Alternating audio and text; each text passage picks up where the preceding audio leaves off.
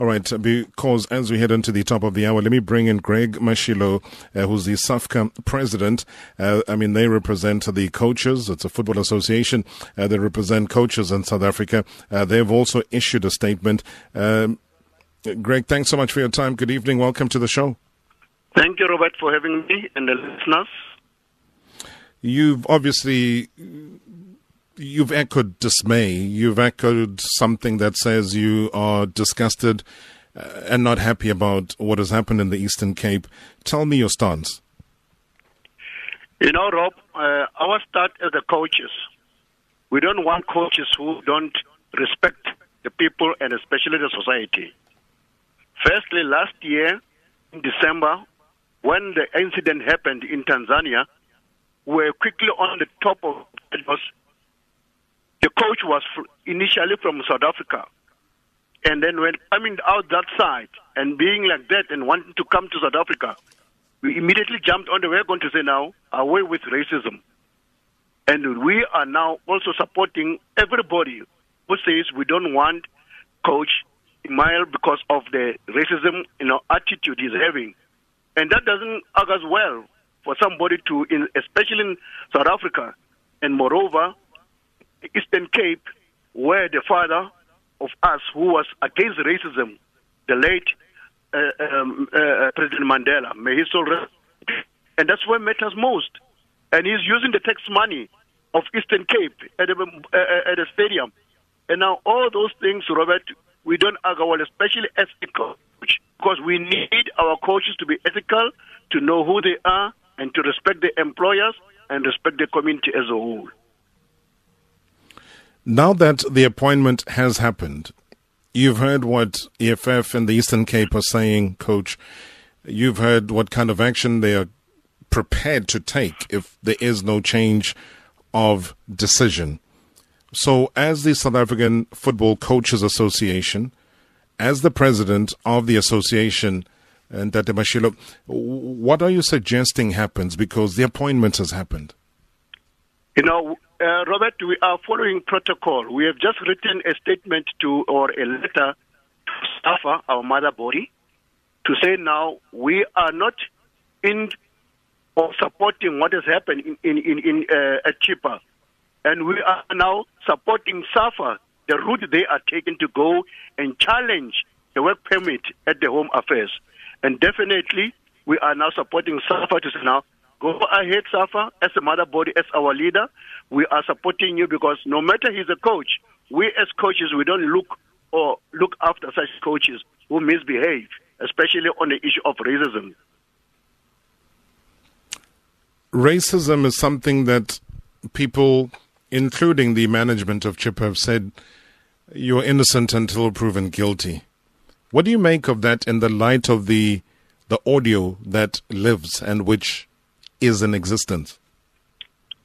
Robert, humanitarian approach is not a court of law. He's not guilty.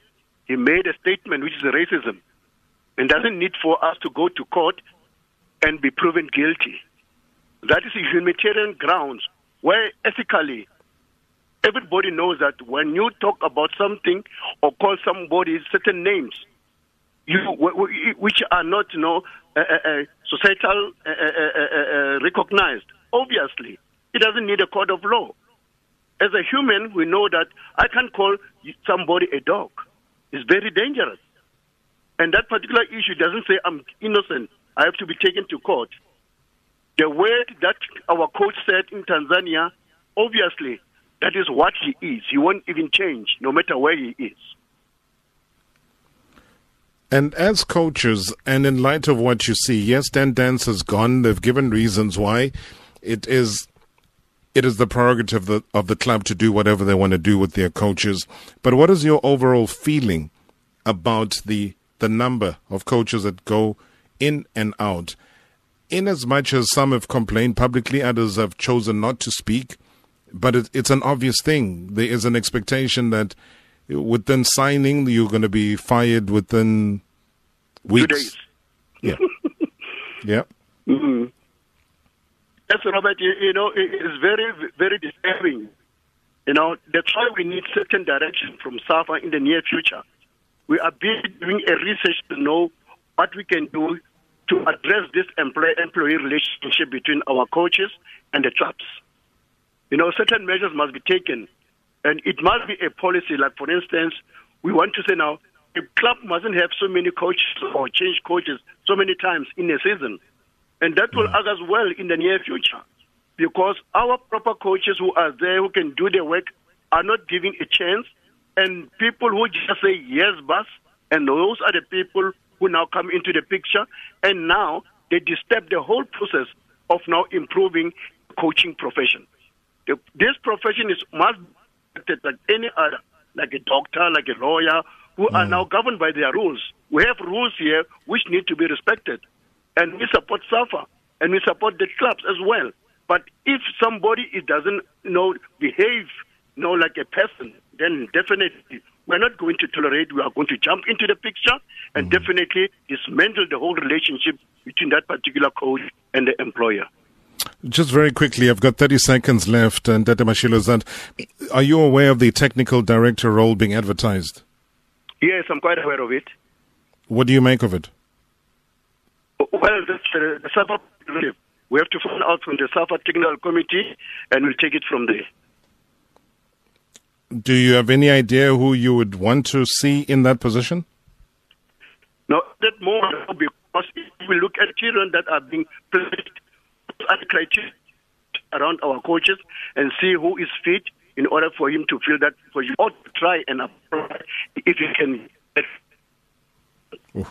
All right. Our, our line is, is, is, going dead on us, um, Gregory Mashilo, but thank you so much indeed. I would have wanted to do a quick follow up question, but nonetheless, uh, we are out of time. That's uh, Gregory Mashilo, who is the South African Football Coaches Association president, uh, giving us what they feel, saying that as an association, it is a shame. All right. It is the top of the hour. Uh, we break away for news and we welcome her back in the hot seat. Here's the princess and Musa. Uh, good day, Rob. Uh, Rob, I think my issue on the Luc Eymael story is only the lack of political will from our government. I mean, Rob, if remember our government is led by liberation movement, uh, racism uh, is a thorny issue. Uh, if you look at our history, I feel, Rob, the very first people who were supposed to speak on the matter was our government uh, who is the Minister of Sports? Where is the Minister of Sports? Uh, why they don't intervene on the matter? Where is the political will, Rob? Thank you, Lonobo Kolisi from Kabeja.